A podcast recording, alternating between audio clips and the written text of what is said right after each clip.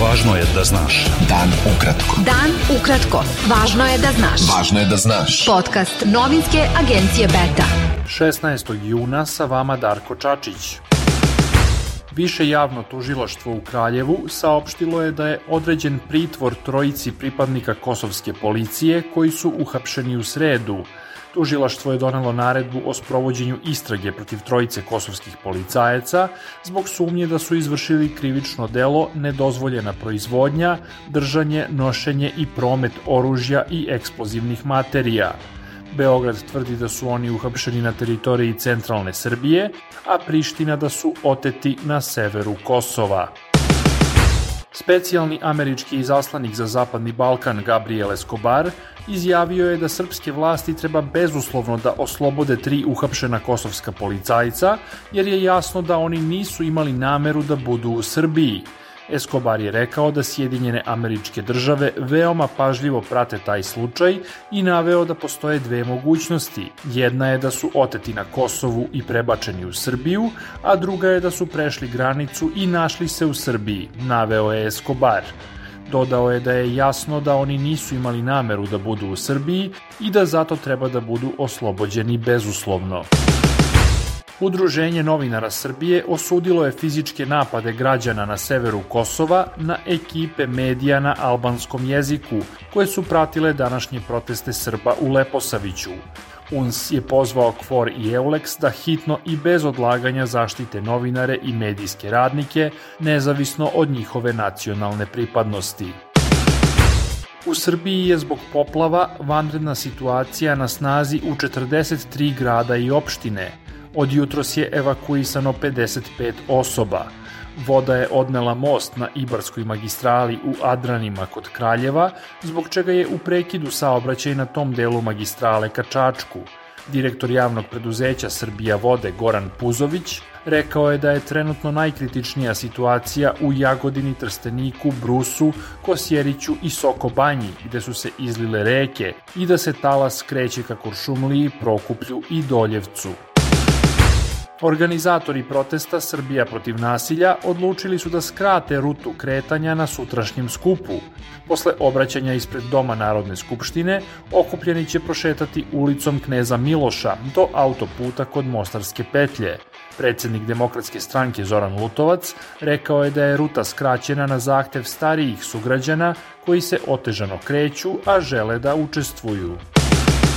Zvaničnici Sjedinjenih američkih država i Srbije potpisali su u Vašingtonu dokument o formiranju Američko-srpskog poslovnog saveta, što je označeno kao početak novog poglavlja u ekonomskom partnerstvu dve države.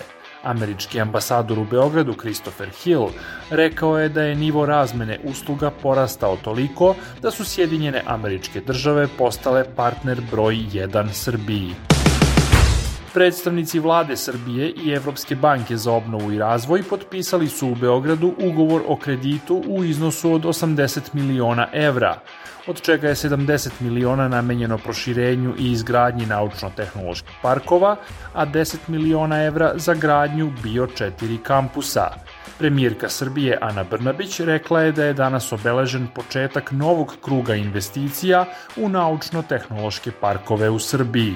Kredit je u ukupnoj visini od 80 miliona evra. 70 miliona evra je namenjeno naučno-tehnološkim parkovima, naučno-tehnološkom parku u Nišu, faza 2, Dakle, nova zgrada, naučno-tehnološkom parku u Čačku, takođe faza 2, izgradnja nove zgrade i naučno-tehnološkom parku u Kruševcu kao prvoj takvoj instituciji u Kruševcu. Kruševac je to zaslužio, imaju ogroman potencijal. Republički geodetski zavod saopštio je da je pustio u rad servis e-arhiv, aplikaciju koja omogućava građanima i pravnim licima da besplatno pristupe dokumentima iz baze podataka digitalnog arhiva – Preko novog servisa, javni beležnici i advokati imaće kompletan uvid u istorijat i pravni kontinuitet vlasništva nad nepokretnostima, što znači da više neće biti potrebe da se građani upućuju na katastar, jer će svi potrebni podaci biti dostupni kod notara. Beta. Dan ukratko. Budi u toku. Najmanje dve eksplozije odjeknule su danas u Kijevu u momentu kada je sedam afričkih lidera stiglo u Ukrajinu u sklopu mirovne misije. Ukrajinski ministar odbrane Dmitro Kuleba objavio je da je napad na Kijev poruka afričkim liderima. Ministri odbrane članica NATO-a nisu uspeli da postignu dogovor o novim planovima za odgovor alijanse na eventualni ruski napad. Generalni sekretar NATO-a Jens Stoltenberg rekao je da su ministri razmotrili planove i da se približavaju njihovom usaglašavanju. Evropska komisija je najavila da će zabraniti upotrebu tehnologije kineskih korporacija Huawei i ZTE u svojim internim telekomunikacionim mrežama i pozvala i članice Evropske unije da slede njen primer. Kompanija Huawei je oštro odbacila navode komisije da njena tehnologija predstavlja bezbednosni rizik. Bilo je to sve za danas. Sa vama je bio Darko Čačić. Slušajte nas i sutra. Pratite nas na portalu beta.rs i društvenim mrežama. Važno je da znaš.